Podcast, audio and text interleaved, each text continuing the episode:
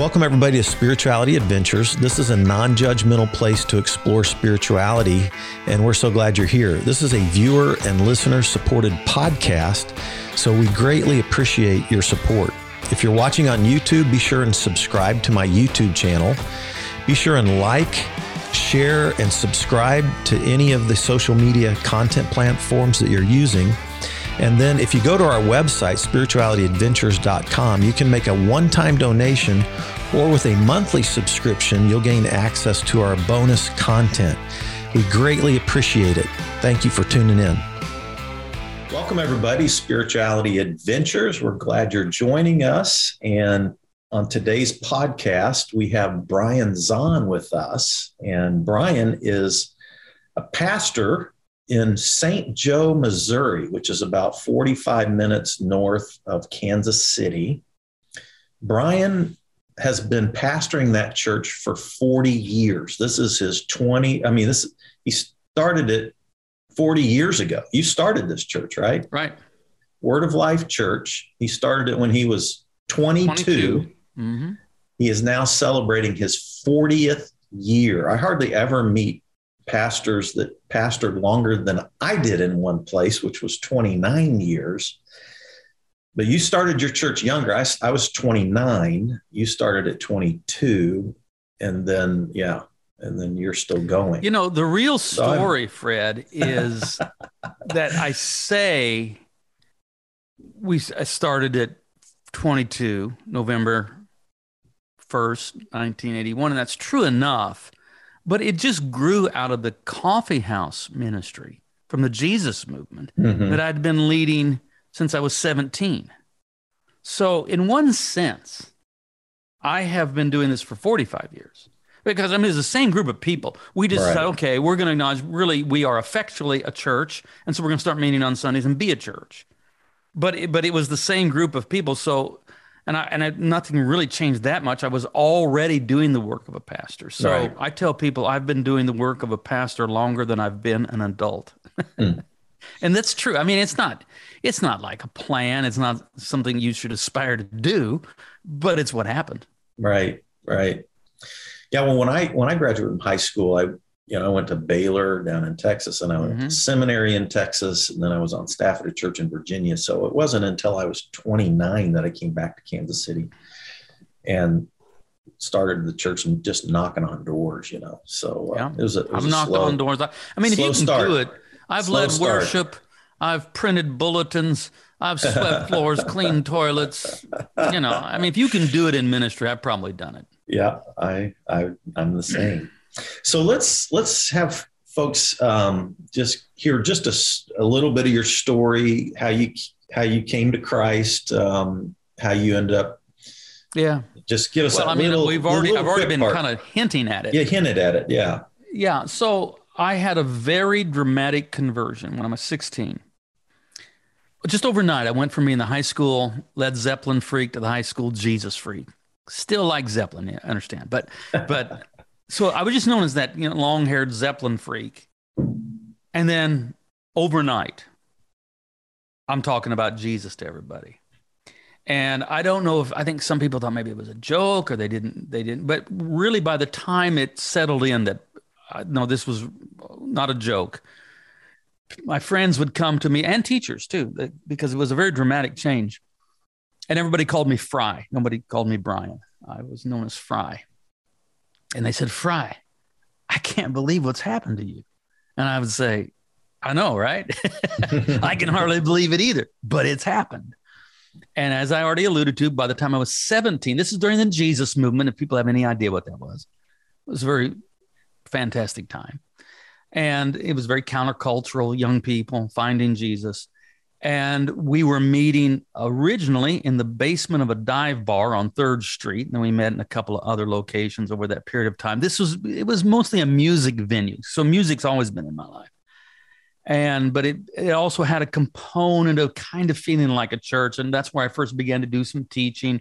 And then it officially became Word of Life Church in November of 1981. So, yeah, 40 years. And so um, that's a long, well, let me, let me add a little bit more. So the church s- began small and stayed small for seven years.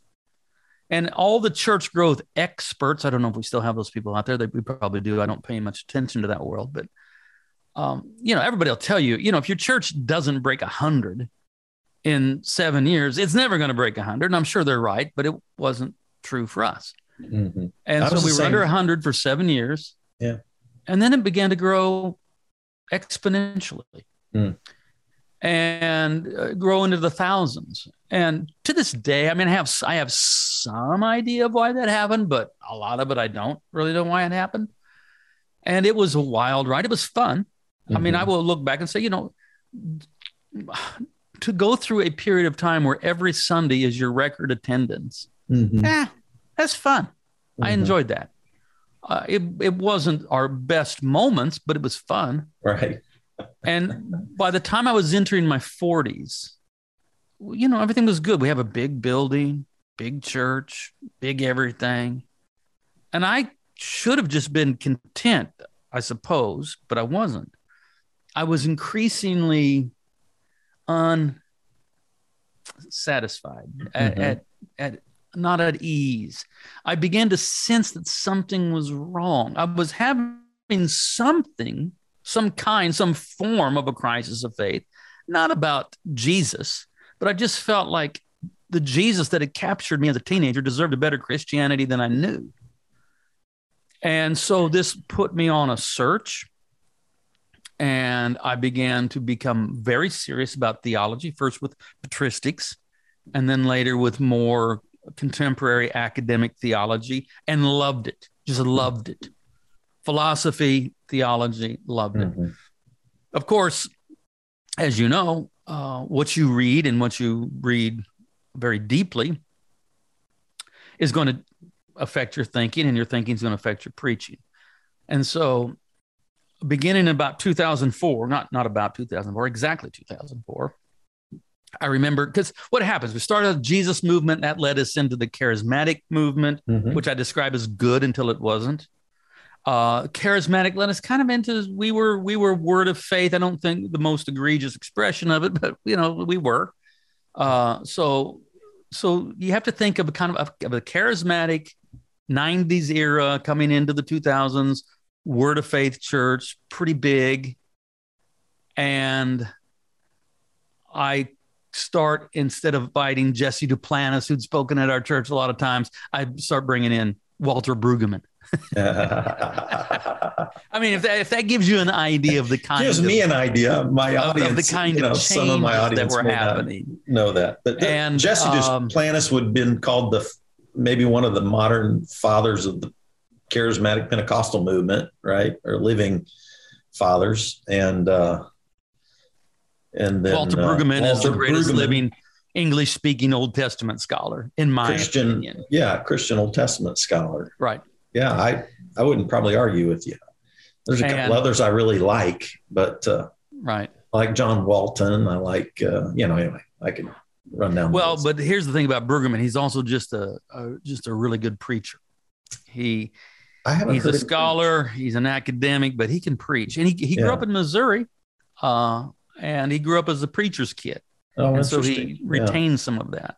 Yeah. But anyway, so so this began to change me, and I think I think I could have kept most of the congregation through the changes, except when I began to challenge. And this is, you know, this it's much worse today. But when around 2004, 5, 6, 7, I began to challenge Christian nationalism, civil religion, the very comfortable relationship between evangelicals and the Republican Party. When I began to challenge all of those kinds of concepts, began to critique America as not a just tell the congregation, look, you have to understand the United States as not a kind of biblical Israel, but as a kind of biblical Babylon. That kind of stuff eventually uh, enabled me to preach over a thousand people out of my church. And that was very painful because these were not just nameless, faceless people to us. These were people that we'd done life with and that that you know I had maybe led to the Lord, baptized, married, baptized their kids, married their kids. Yeah. And they were leaving saying things like, you know, BZ has gone liberal, which isn't how I thought about it at all. Uh, or worse yet, they would say he's backslidden, which that was that one hurt because I thought, if anything, I'm I feel like I'm making the greatest strides in the direction of fidelity to Christ in my life. It's costing me, but but I'm committed to being a faithful pastor and and yeah. a true witness to Christ. And then to just to have people even say you're backslidden, that hurt.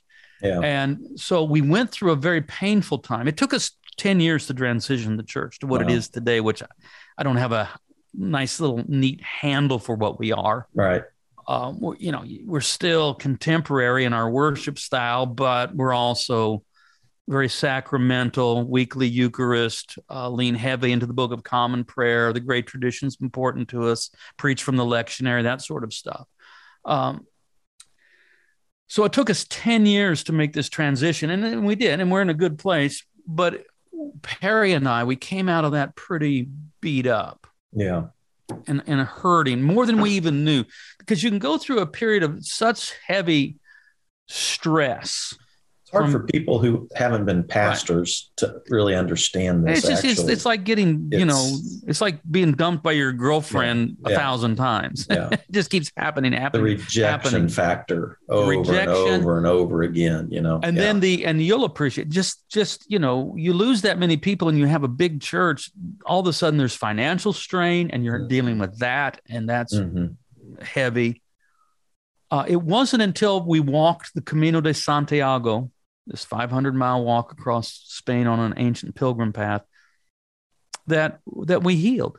Mm. And I don't know how to say it other than, you know, we began as pretty wounded, pretty mm. hurt in yeah. Saint Jean Pied de Port, France mm. on September 14th, 2016. And 40 days later, when we arrived in Santiago de Compostela, Spain, we were well. Now, that may sound, you know, like a kind of simplistic or.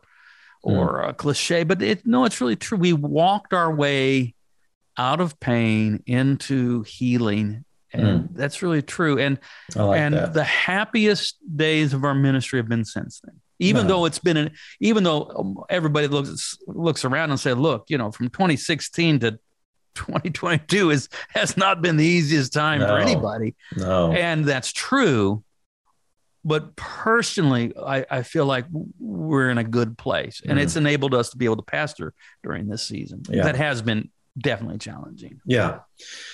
That, that yeah, was more well, information great. than you wanted. No, but that's good though. I think that. that gives people a really uh, good idea. And you know, when you and I'm writing you know, a lot people, these days. That's that's the other. Yeah. I mean, that's that's as much of what I do as anything. I've written okay. almost 11 books in the past 13 years come August, it'll be, I will, will have written 11. Uh, nine are already out. One will come out this fall, and then this one will come out next fall. So, uh, yeah. you know, you, you write 11 books in 13 years, you are an author. mm-hmm. So uh, I'm also, though, still leading a church and pastoring and preaching every week and traveling. So, but uh, as far as what I feel like is, well, the church is very important, but I think my writing also is, is important right now. So, I'm trying to give time to that. I haven't yeah. given time to that. Well, you're good at it, so uh, I'm glad you're doing that. I think I think people, you know, when you transition, when you build a church around one culture and sort of one theology, and it's successful, mm-hmm. and then you try to take that church and morph it into a different culture with different values and different theology, even I mean, you, you made some pretty big theological changes, which we're going to talk about now. All right. Okay. So, um, by the way, folks, uh, I went up and visited with Brian a few weeks ago.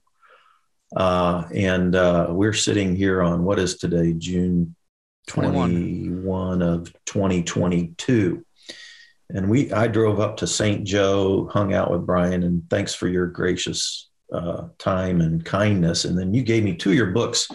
First one I want to talk about is this one Sinners in the Hands of a Loving God. And then I want to leave more time to talk about your newest book, When Everything's on Fire. Okay. Mm-hmm. So I'd highly recommend both these books to anybody who's listening. Brian Zahnd, Sinners in the Hands of a Loving God. And let's chat about that one first. A little little tighter time frame on this one. Um, but can, um, in terms of when I read it, uh, my my my biggest thought um, was that you were well. First of all, obviously, you start out with Edwards' classic sermon, "Sinners in the Hands of an Angry God." But my thought was that you took basically a concept of a violent God. Yeah. Uh, from from passages in the Old Testament to um, violent penal substitution atonement theories to hell to in time violence eschat- eschatology thoughts about a violent God with violent theology, and you re uh, you reworked that whole line of violence and yeah, uh, you you've read the to, book correctly, Fred, That's, and begin to see a different God, a God of love.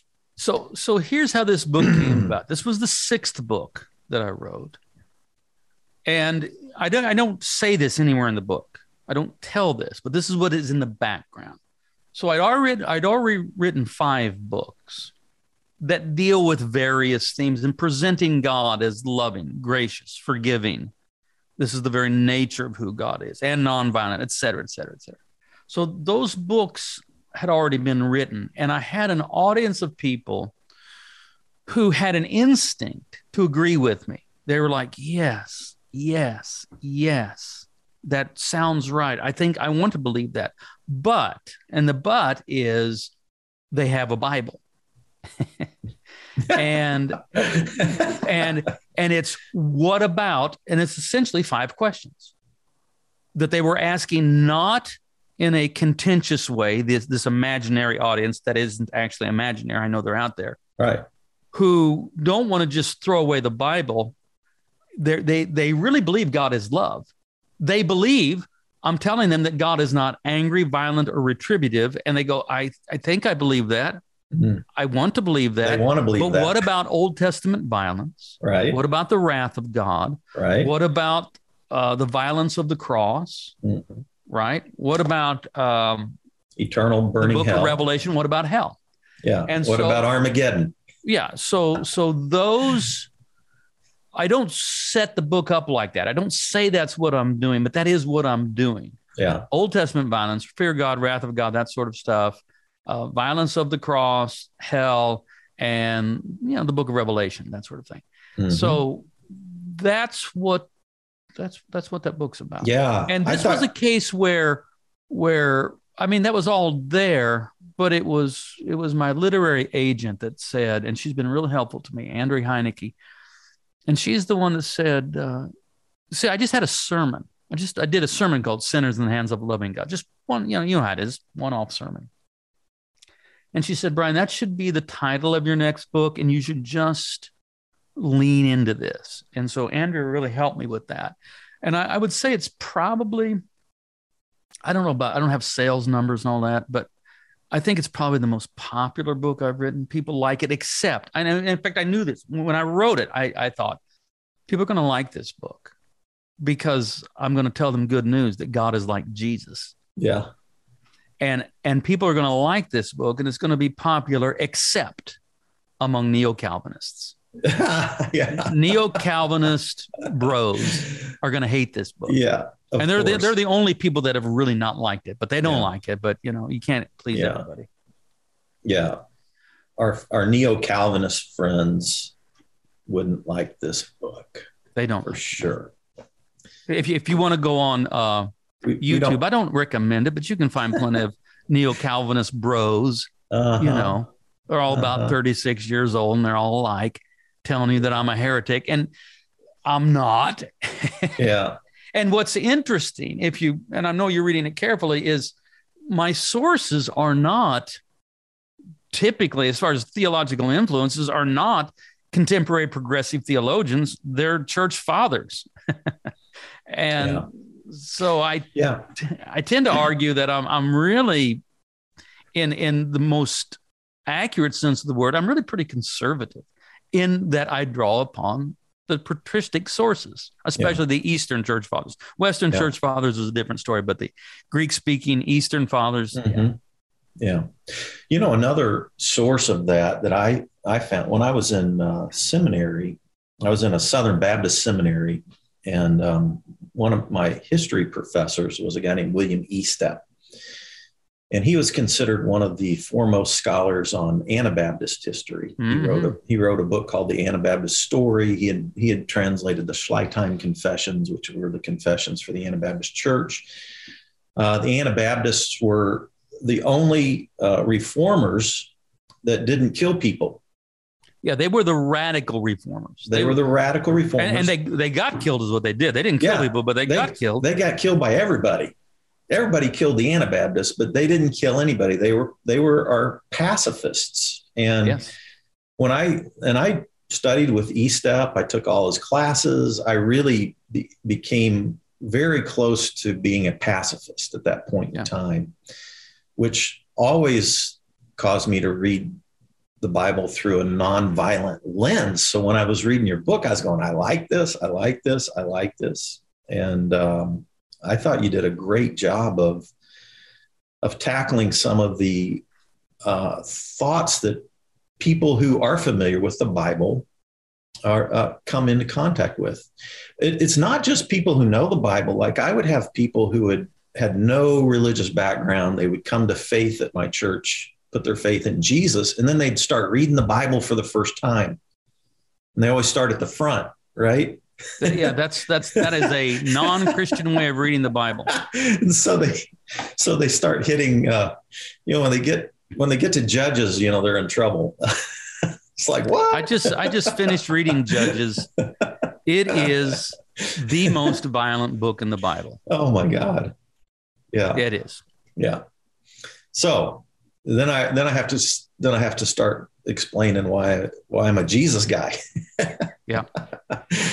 you know, when you read well, Judges, I mean, there's but, that there's that story. It's it's uh, since I followed the lectionary this Sunday. Um, the gospel reading is from Luke 9, 51 through 56. And this is when Jesus is refused hospitality in the Samaritan village, and James and John, the sons of thunder, say, Hey, can we call down fire from heaven? Right. Like Elijah did. You know, Jesus, it's in the Bible. Uh-huh. It's in the uh-huh. Bible. Elijah did it. So can yeah. we do that? And Jesus rebukes them and says, What's wrong with you guys? You don't know what spirit you are of. I didn't come to destroy lives, but to save them. Yeah. And so the point is the question isn't, can you find it in the Bible? You mm-hmm. can find you can find all kinds of stuff in the Bible. Let me tell you that right now. Right. The question is, do you find it in Jesus? Yeah. And Jesus is Lord even over the Bible. Yeah. That is, Jesus saves the Bible from being just another violent religious text. And we have to, because people say, well, I just take the Bible as it is. No, you don't.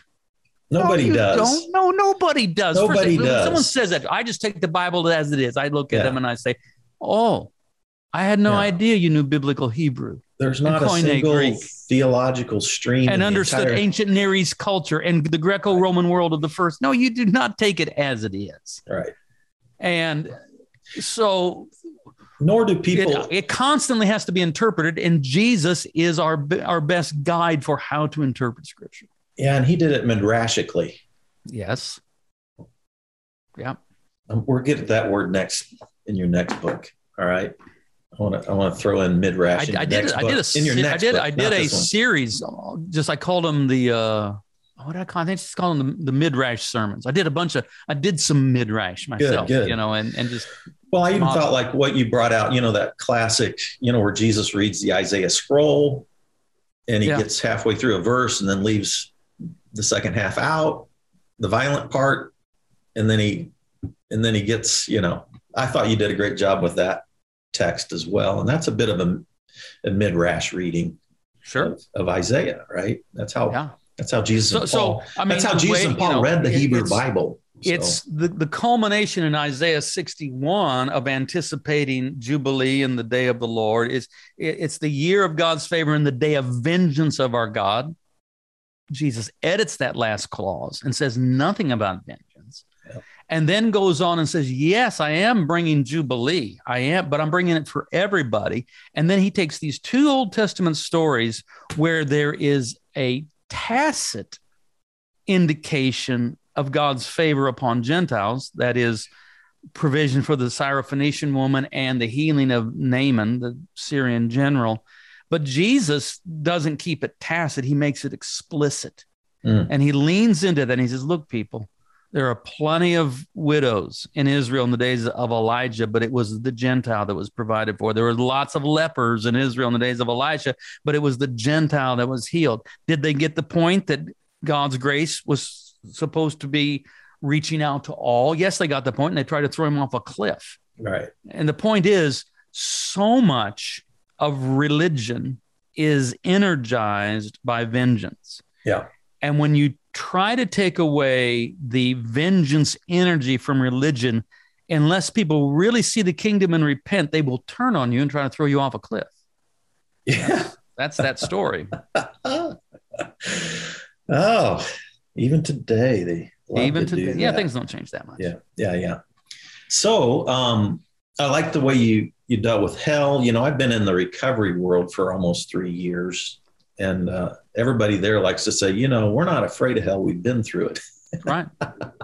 Yeah. And so and I think uh, that's true. Yeah, I do too. And I thought you did a great job of uh, bringing out, you know, the, the, the concepts of Sheol and Gehenna and you know all those things. That's a good job. And then I loved the way you dealt with uh, end time violent dispensational theology. Um, yeah, I, have never been a dispensationalist always always thought yeah, the Sermon this, on the Mount was one good. of the worst. Um, this is one of the most egregious misinterpretations of Scripture that has befallen the modern church, and it's mostly the modern American evangelical. Yeah, well, it's that it, it, it, this this kind of interpretation of the Olivet discourse in the Book of Revelation is not historic. It's not. It's modern. I mean, by modern, it's essentially it's a, 20th century. Yeah, 100 years old. And it's very Maybe. destructive. I mean, if you believe, for example, if you believe there must be a mega war in the Middle East before Jesus can return, well, you're going to be a pretty poor peacemaker. Right. because you're not going to believe that peace is possible. Right you're not even in one sense you, just like let's just get it over with. Let's just have this big war so that jesus come, can come back.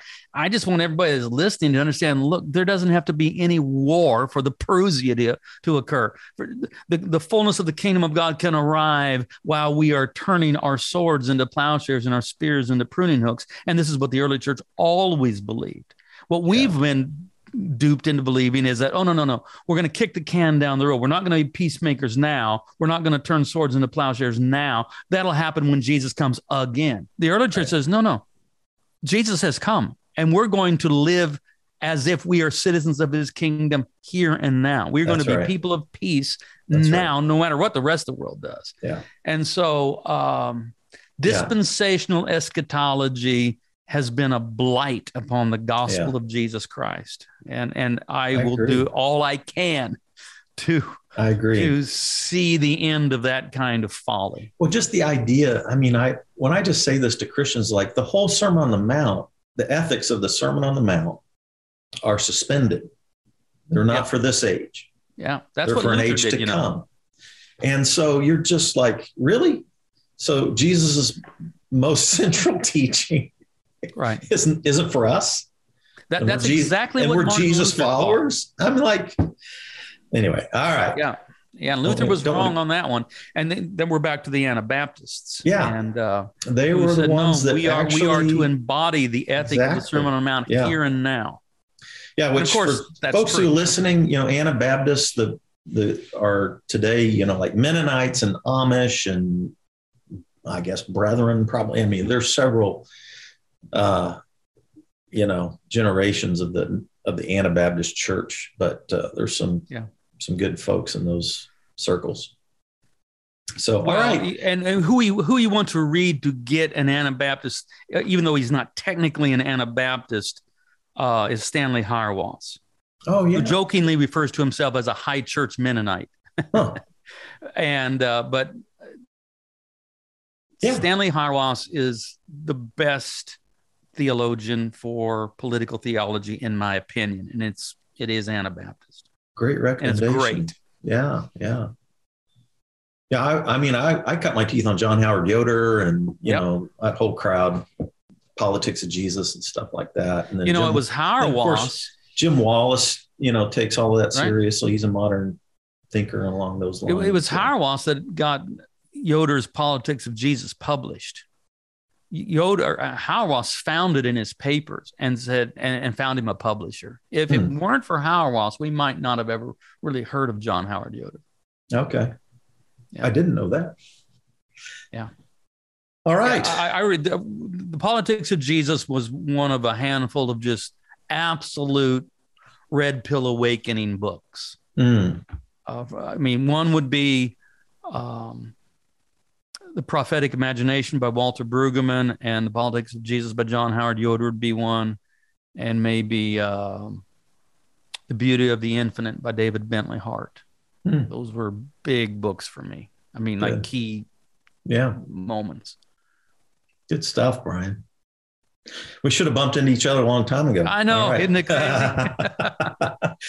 All right. So, um, well, who knows? Maybe God has something in store still, right? So, Yeah. um, let's talk about your newest book, "When Everything Is on Fire." And man, I loved uh, I loved how you dove into uh, the some of the key philosophers that you you uh, expose people to in this book. Excellent job. Yeah. I like Um, philosophy. Yeah. Um, like let's let's just mention really quickly some of your the key philosophers that you unpack for people in the book, and also uh, I thought you do a great job of unpacking some of Dostoevsky and uh, and a little bit uh, what Souls. I, I'm gonna I'm gonna say the name. Solzhenitsyn. Yeah. Solzhenitsyn. Yeah. Yeah. I, I, I uh, the, the narrator, Levi the poet. Yeah. Yeah.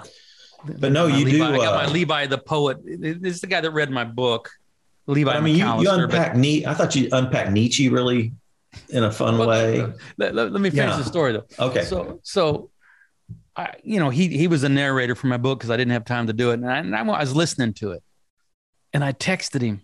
I said, Levi, I forgot how many Russian names are in my book. I feel like I ought to apologize. He says there are so many Russian names in your book, and I accept your apology because it, it makes it, it makes it harder because Russian names are hard for English people, yeah. English speaking people to pronounce. Right. Well, okay, But Nietzsche. yeah. You you Uh, unpack Nietzsche, you unpack Derrida, you unpack uh, you know, just you kind of Paul Ricoeur, And, uh, Karl Pascal. Rahner, who's kind of philosopher theologian. you talk a little bit about Kierkegaard, talk a little bit about uh, Pascal. hmm Yeah.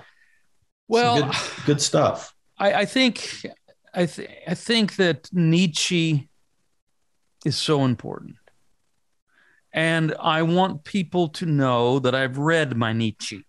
I, I didn't do like a Wikipedia perusal. I have read Nietzsche for the last 20 years or so. Um, I, I like Nietzsche in the sense that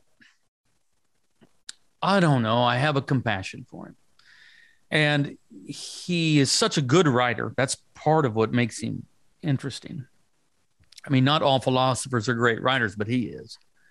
He's a great writer. What you need to know about him is he was a PK, a preacher's kid. Ah, that begins to explain a lot. As one who has raised three PKs, I can tell you this about PK. They are acutely sensitive. my To video hypocrisy. Matt, my producer, is a PK kid too. Yeah, they Anyway. they've been behind the scenes. Mhm. And so you have Nietzsche, who is a colossal intellect. And he foresees where we are headed in the Western world as we come into the 20th century. He died in 1900. Uh, he was insane the last 10 years of his life. I mean, completely insane, institutionalized.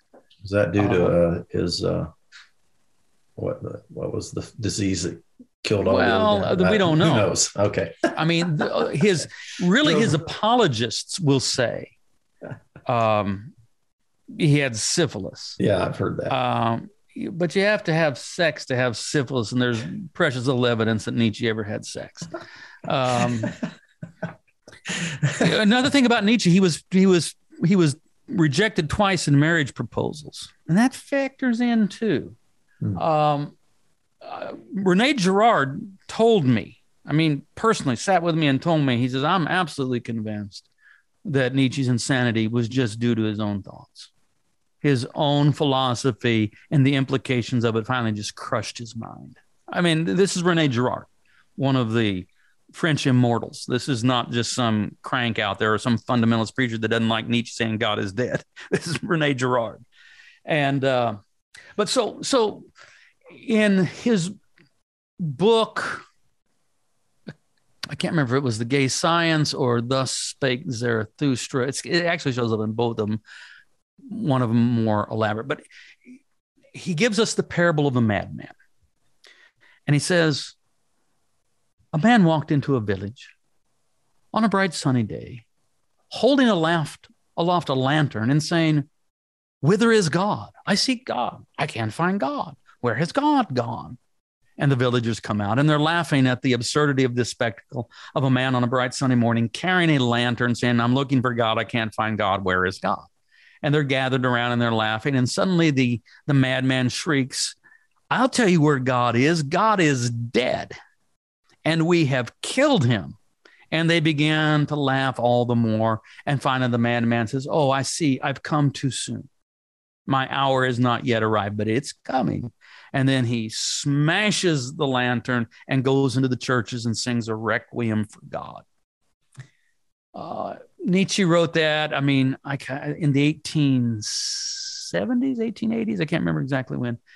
Uh, what he's saying is that Western culture, through science and other um, advancements connected to the Enlightenment that began in the 17th century, no longer has God at the center of society. And when he says God is, I mean, yes, Nietzsche was an atheist, but he's not, he's not, it's not God is dead, ha ha, you know, jokes on you, you dumb Christians. What he's saying is Western society as a whole has moved on without God.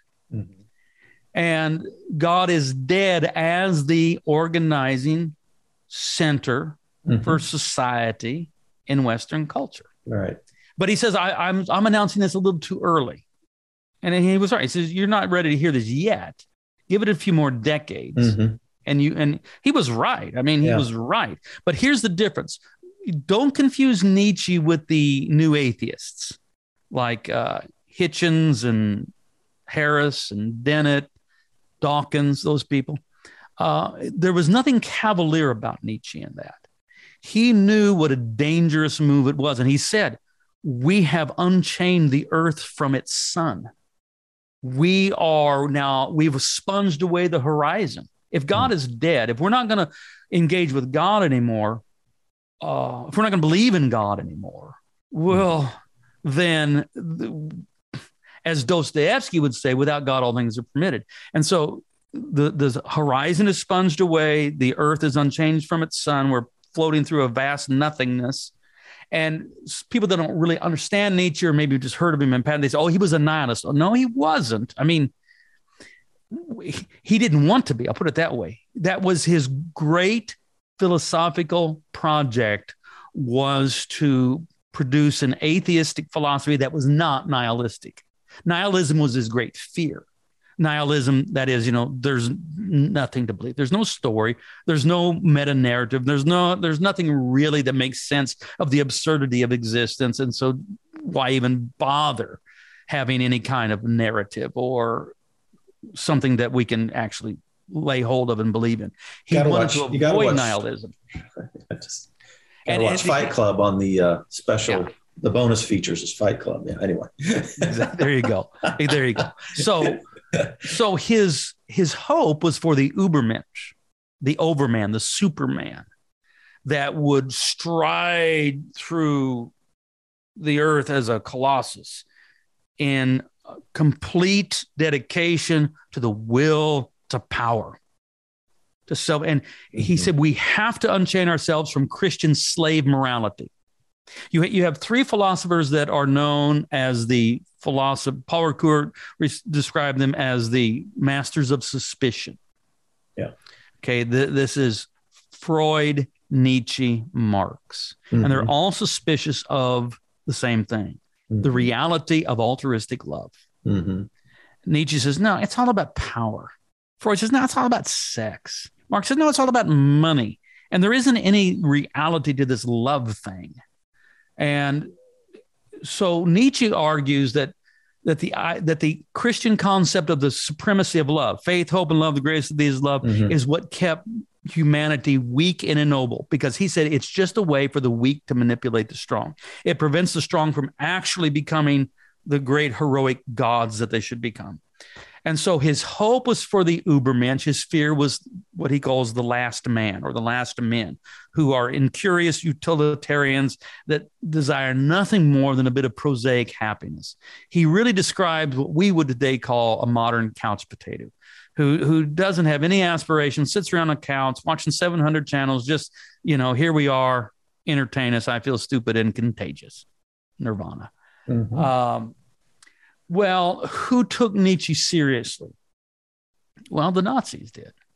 And they regarded Beyond Good and Evil, uh, The Birth of Tragedy, Antichrist, all of these books as their canonical text. And they actually sought to live it. Mhm. So I have this, you know, I have this fantasy that I would meet Nietzsche in Basel, Switzerland, and we would have lunch together I preached in And- Basel once. yeah, I've been in Basel, and uh, and we would. I'd have to get him caught up on what happened in the 20th century, yeah, right. and I don't think much of it would surprise him. But but he wouldn't like the part where I had to explain what the Nazis had done with his philosophy. Now, Nietzsche was not anti-Semitic; he hated anti-Semitism. But I would also push back, and I said, "Well, Nietzsche, where did you think this was going to end?" With your fascination with violent power, you know, casting off all the restraints of what you call slave morality to love, how did you think this was going to end other than in death camps and a continent in ruins? And then in the book, I think, well, I am not the one to have lunch with Nietzsche. It's Kierkegaard that should have had lunch with Nietzsche because they're so similar. Nietzsche had heard of Kierkegaard, never read him, and Kierkegaard would never have heard of Nietzsche and yet they're so similar in their critique of the herd mentality, the crowd mentality. Kierkegaard says the crowd is untruth, and and uh, Nietzsche is so critical of the herd that he calls them the herd, and they they're both very and and Kierkegaard could be every bit as polemic against the state-sponsored Lutheranism Lutheranism of his Denmark as Nietzsche was of Christianity in general in Mhm. Western Europe, but Kierkegaard holds on to his Christian faith. Hmm. And uh, I just regard it as this terrible tragedy that the two never encountered one another. And I and I I just I imagine their conversation and imagine Nietzsche doing one of his famous rants and Kierkegaard listening and nodding, on Yes, yes, yes, yes. But have you thought about this? And then making a fresh case for the possibility of Christian faith in a secular age. And I bring that out early in the book. And in some ways, this book, I'm very respectful of those who are going through the phenomenon of deconstruction, a term that comes Yeah. from Jacques Derrida. Yeah. Uh, that's that's become very much in vogue these days. I understand, I do, and, I, am nodding. I'm saying yes, yes, yes, yes, yes. But have you thought about this? And so this book was written from a pastoral um, instinct to try to help people hold on to their Christian faith when everything's on fire. Right. Right. Uh, so um, I've got, I want to hit about five more things that are in Okay. your book. So you're going to have to like hit a couple of these points or most of these points quickly. Okay. All right. All right. Here we But go. Lightning. I do want to give this because my audience knows like, and I, and I shared with you, Brian, I've made it you know, I decided when I went through my personal crisis and came out of rehab in 2019 and, you know, was having to hire a divorce lawyer and, and lost my career, lost my church, lost, lost, lost, lost. Felt like, in my faith, my faith felt shattered. I felt like I'd lost my faith, or I felt lost in general, right? And I really did, uh, I really did feel like an atheist. That's a feeling word. Yeah. I, I, didn't never say I was. I just said I felt like it. And I questioned everything I ever believed because I've always read, like I would have, I've always read broadly everything, right? Mm-hmm. From the science world, atheist, everything. So I had plenty of fuel to think things through from all kinds of angles in, in the in the midst of my pain, right? In the midst of my emotional meltdown and and I'm still I'm still in process. I'm still very much in process, and I I think you probably picked up on that when we were together. Um, but uh, I'm still a, I, I still tell people I'm a Jesus follower. Mm-hmm. I couldn't let go of Jesus, and I couldn't let go of a concept of God. I, I might shift my concept of God or rethink concepts of God's. But one of the things I loved about uh, your when you dive into the deconstruction chapter, deconstructing deconstruction, I think it is. Um, I like the fact that you, so many times, what people are deconstructing is a version right. of Christianity, like fundamentalism, that is isn't required, and and it would be like fund. I hadn't been a fundamentalist for decades, and and you know, so, and I, I always felt the same thing. There's so many times when people are rejecting one thing that is such a limited, even sometimes a, a super dysfunctional aspect mm-hmm. of Christianity, right? And they're they're rejecting that.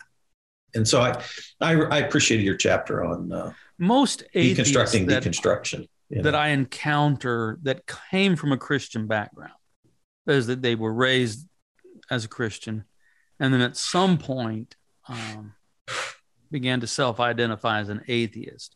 Most of them, not all, of them, most of them really don't have a serious intellectual problem with theism. What they are is they're protest atheists. And so I will ask them, you were raised a Christian, Christian, but you're not, yeah, I'm an atheist. Well, tell me more about the God that you don't believe in.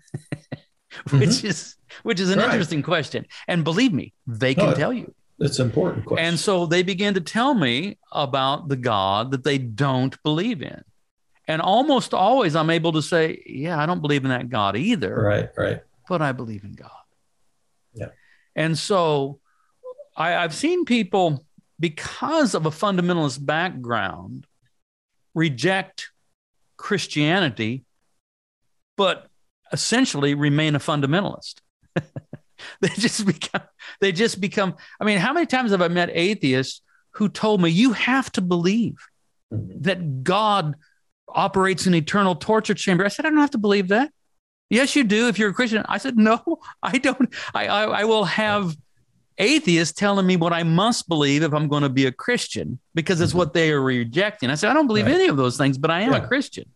Yeah. And so part of what I'm doing in the book is trying to help people hold on to a valid faith and make the distinction between fundamentalism and historic Christianity because mm-hmm. they're quite different, actually. Yeah, very much so. Um, all right. So um, one thing I wanted to hit on, uh, you you you have an interesting take on the difference between spirituality and religion, or Christianity is a religion. Mm-hmm. And it goes it goes against the grain of of the popular understanding yeah. of what if you just take a pop culture uh, vocabulary, what your or dictionary, what's spirituality, what's religion, you kind of push against that that popular yeah, I mean, understanding. Yeah, Christianity is a religion. I mean, everybody knows that. And so explain that though, because it's, it's, it's, just some Christians that go around and say it's not. And where that comes from, they are not getting that from Jesus. People say Jesus didn't come to start a religion. I said, no, he already had one. He was an observant Jew that, in every sense, was a religious man. He had a religious text, religious prayers, religious calendar, religious diet, probably religious dress. And Jesus was was religious. And Where people define religion actually- for define define how you're using the term. Religion is a s- tradition of practices and rituals designed to enable the person to encounter the divine. Okay. To think properly, speak properly, and hopefully encounter the transcendent, the divine. This is religion. And the attack upon religion is not something they get from Jesus, it's something they are getting from Voltaire and Nietzsche. That's who they're following in that.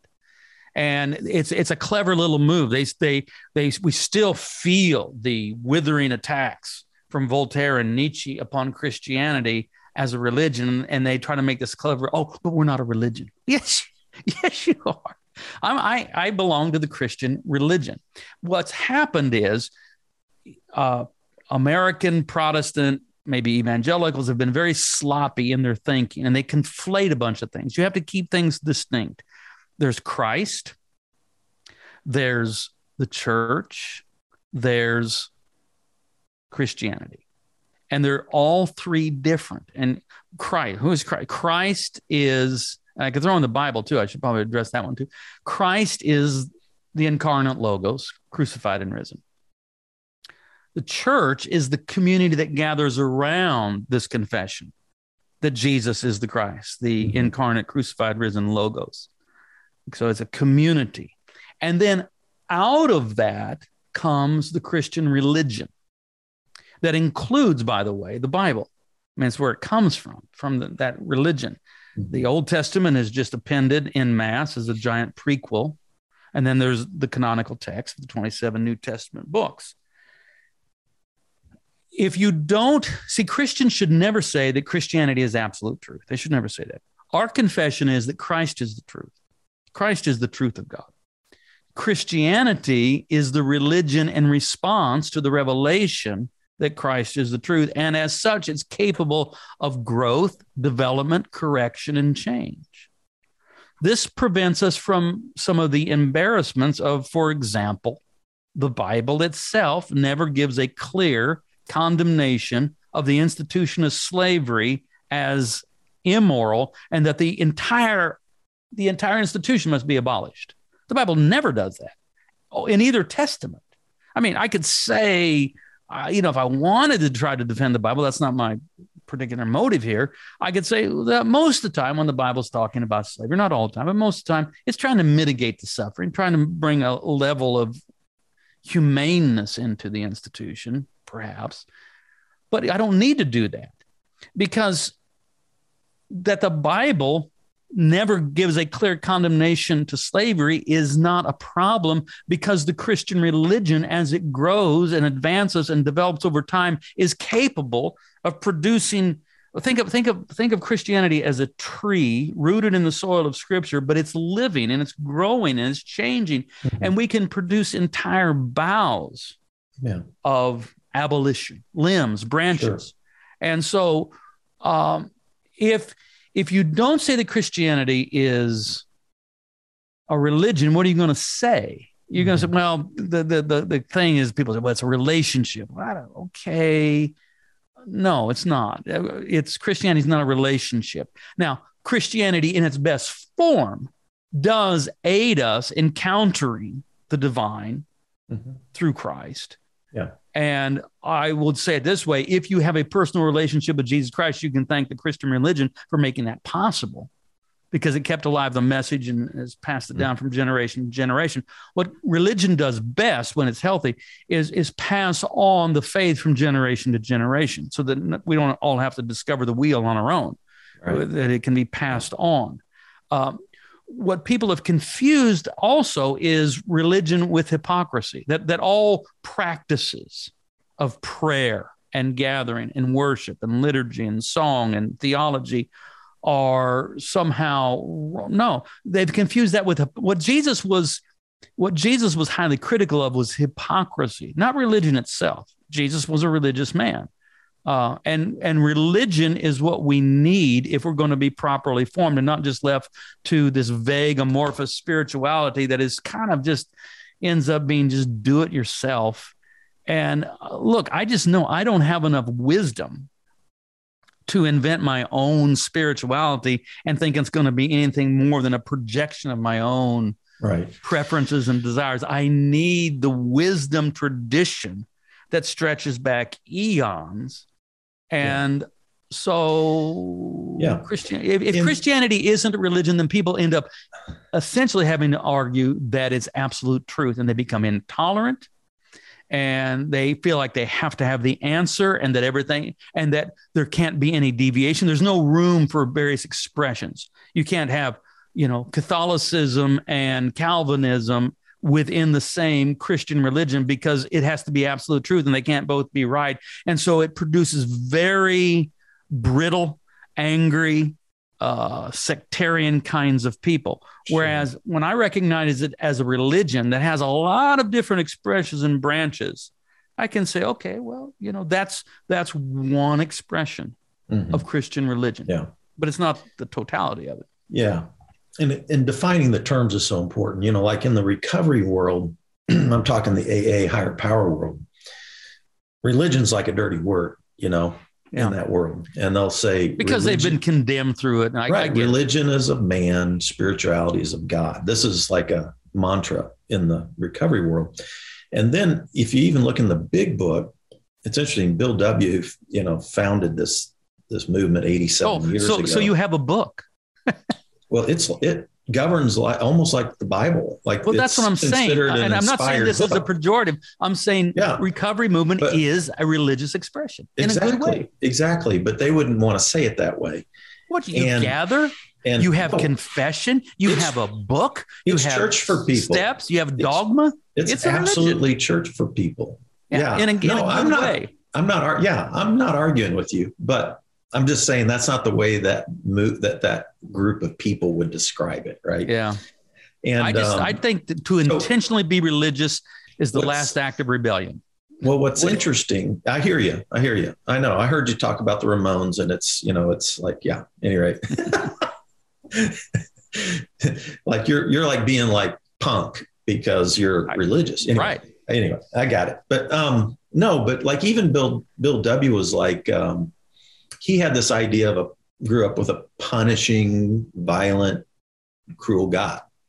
Yeah. So when he was trying to get sober, he he didn't he couldn't figure out the spiritual path. And his his buddy was like, this is in the big book. His buddy was like, well, you just make up your own concept of God. Of course, you and I are like, yeah, that that's not how it works. But anyway, but what well, I've well, watched it might that, be a way forward. It's a way if forward. What you've had has been so it's, distorted and ugly. Well, I've watched it now for three years, Brian. I'm in relationship with hundreds of addicts and alcoholics. Yeah. Okay, and what it I, I this is my comment now. I've watched it now, and people don't come up with a more cruel, pathological God. when you let them right. sort of come up right. with their own concept.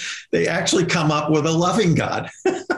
Well, and it's is, so fun. It's so and this is maybe the theme of sinners in the hands of a loving God. It is. It is. I, if, if you ask people, if I'm not saying it is, we'll, we'll get to that, yeah. but if, just if, it's a yeah. thought experiment. If God was just like Jesus, would that be good news? Yeah, exactly. And everybody goes, Oh, yeah, that'd be great news.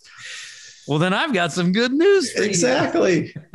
yeah, I always like uh, our buddy, our I don't know Tripp, but you know Tripp Fuller, but yeah, uh, he's like going, if you're God, you know, if you if you believe in God, he should be at least as nice as Jesus. right. Well, my line anyway, that that, that I use all the time is it's almost like a liturgy at Word of Life. God is like Jesus. God has always been like Jesus. There's yeah. never been a time when God wasn't like Jesus. Yeah. We haven't always known this, but now we do. Yeah. I used to say it like this I used to say, if you want to know what God looks like, look at Jesus. Yes. And if you yes. want to know what humans look like in the image of God, mm-hmm. look at Jesus. That was my way of. You're putting the hip in the hypostatic union, brother. All right.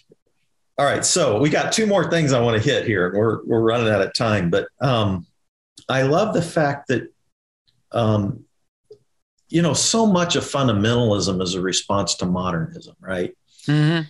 And and people in the world today, especially the evangelical world, even our evangelical seminaries, the way they teach hermeneutics is a modernist approach to Yes. hermeneutics. Yeah. And I love the fact that you bring out this this idea that if we're going to move forward in a healthy way in this, you know, postmodern world that we live in, there's some aspects of the pre-modern world that we need to kind of recapture, Yeah. like mysticism, sacramental.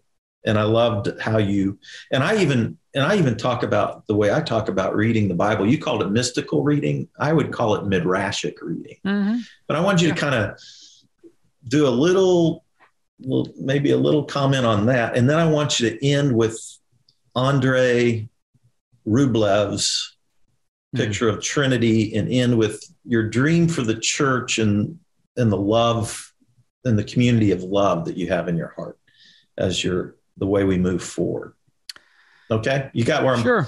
Yeah, Sure. Um, you're right in that fundamentalism is both a reaction to modernity, but is itself fully modern. Right. So you have the rise of empiricism, beginning with Rene Descartes, who himself was a believer, but was trying to find epistemological bedrock, and he comes with comes up with cogito ergo sum. I think, therefore I am. And the thinking self becomes the sole arbiter of truth. Uh, this uncouples uh, any kind of scientific inquiry from tradition and from the governance of religious bodies and things like that. And it enables there to be now tremendous scientific advancement. I'm all for it. I just want to say right now, I don't know of any major peer reviewed scientific theory that's any threat to my Christian faith. What I am saying is that once once empiricism or science or whatever you want to describe it as has said everything they can about the phenomenon of being, there is still more to be said. Right. And there is the reality of revelation, the heart. I mean, Blaise Pascal, contemporary and intellectual equal with Rene Descartes, says the heart has its reasons, of which reason knows nothing. And most people already know that's true, but sometimes we need to be given permission.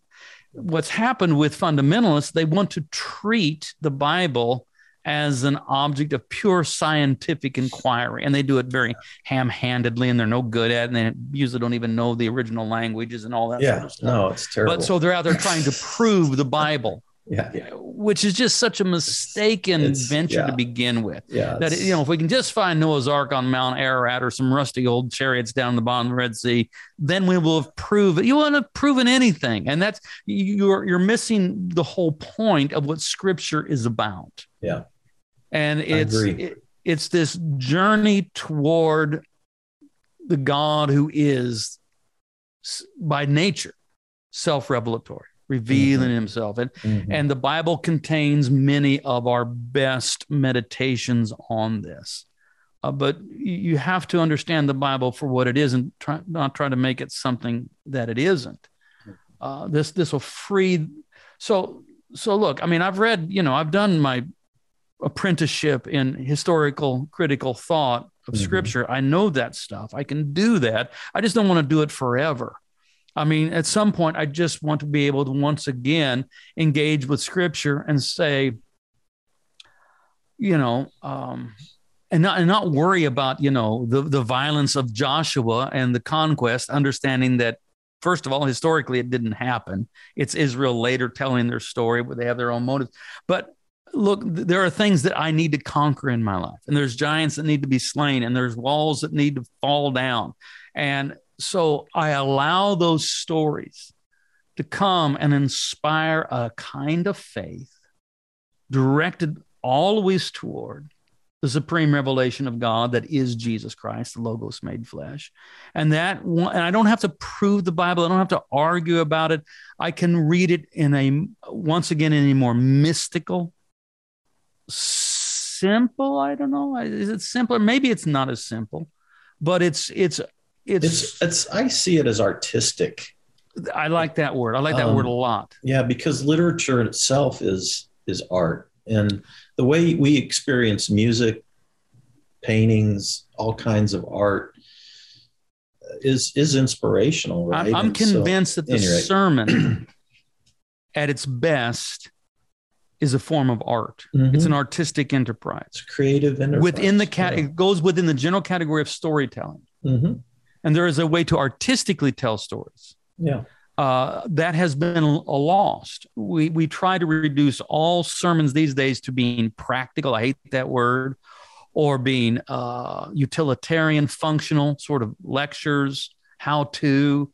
Uh, at its best, the sermon creates alternatives of imagination mm-hmm. for possibilities yeah. beyond what we have handed to us, you know, by the empire or by the world as it is. Yeah. And so the sermon is a the stories is a gateway the, into a prophetic imagination.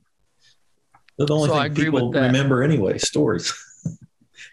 well, all the sermons I preached, the things that people remember are the stories, you know. That's so.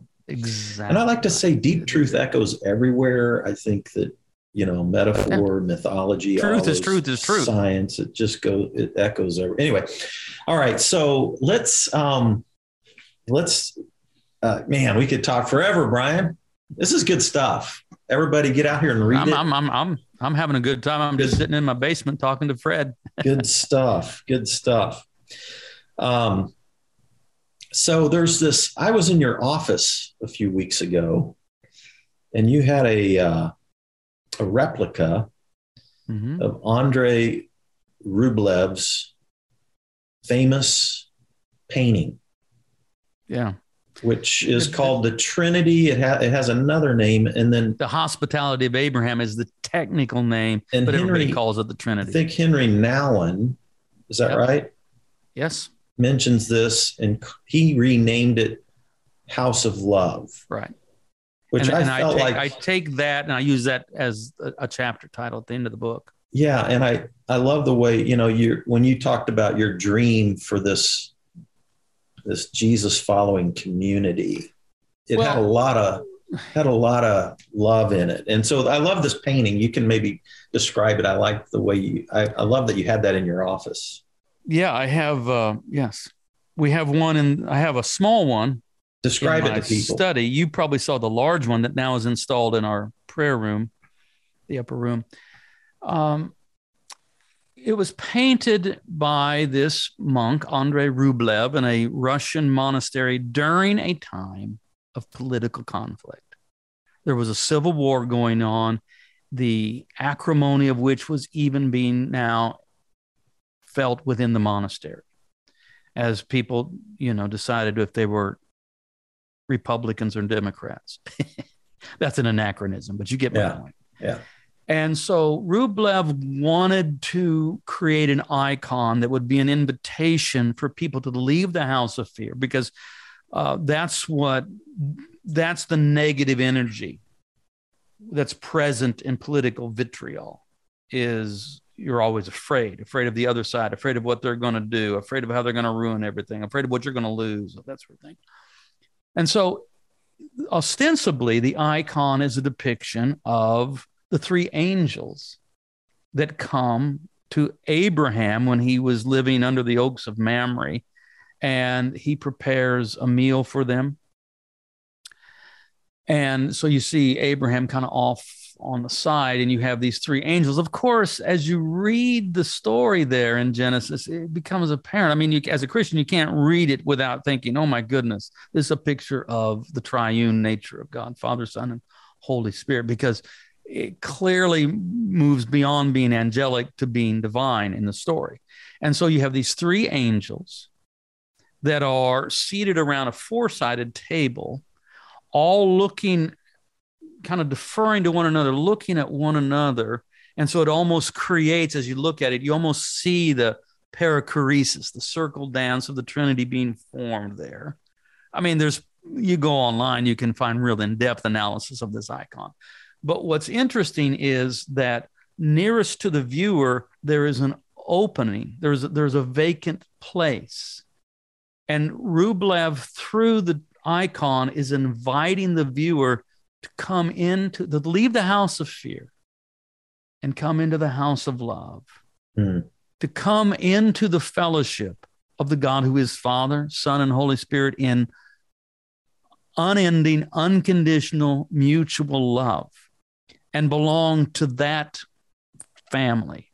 I mean, that's the, that's at the heart of the gospel mm. that we are invited to leave the house of fear with its ugliness, with its hate. I mean, look, hate is what is the mask that fear wears to make itself look tough if you take fear off the table, how many enemies do you really have? I mean, what what lurks behind most anger, vitriol, hatred, you know, all of that is fear. We're we're we're afraid. Mm. This is this is why every time an angel, an emissary from heaven comes, what do they say every time? Every time, every time. Don't be afraid. Don't be afraid. Don't be afraid. Don't be afraid. I do a lot of these podcasts, and often they'll, they'll say, "Okay, BZ, you're 63 years old. What would you say to your 23 year old self?" And I think, well, you know, I couldn't tell my 23 year old self much.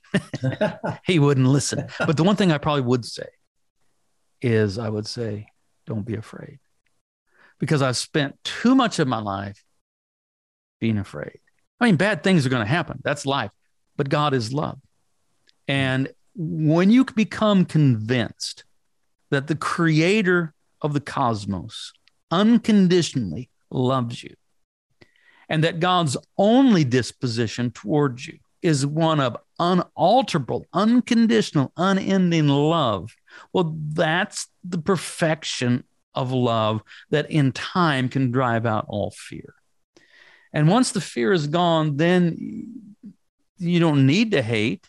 You're not inclined to do that. And so and you don't feel like you have to try to change the world. You can simply be present in the world as a peaceable soul. And and just by your presence and your establishment in love and peace, that becomes something that can change people, not through coercion, not through even necessarily, you know, teaching, but just by embodying that kind of loving presence. And so that's the hope that I have for the church. The future is is that we will, for goodness sake, get rid of any any kind of involvement in culture wars, and uh, you know, huddled anxiously at the at the gate trying to get out of here through dispensational eschatology rather to be at home be present in the world not seeking to be combative but seeking to be contemplative, and then inviting people into the house of love. Are you telling me that God is love? I I believe that, that more and more and more. That's like where really? like that's really? the trajectory. That's the growth. Like that. That is good news for every human on this planet. You know, I was in the. That? I was. I was. Is that in, good news for every person it's on the, this planet? It's the best news.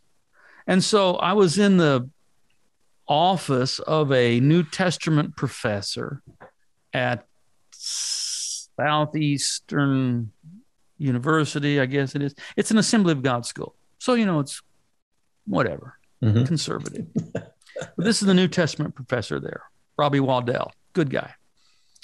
And he had a Greek Orthodox icon of St. Anthony and you've seen these icons, you know, often these saints, you know, with their long beards and their robes, and, and they're often holding a scroll that will typically have in Greek one of their famous sayings.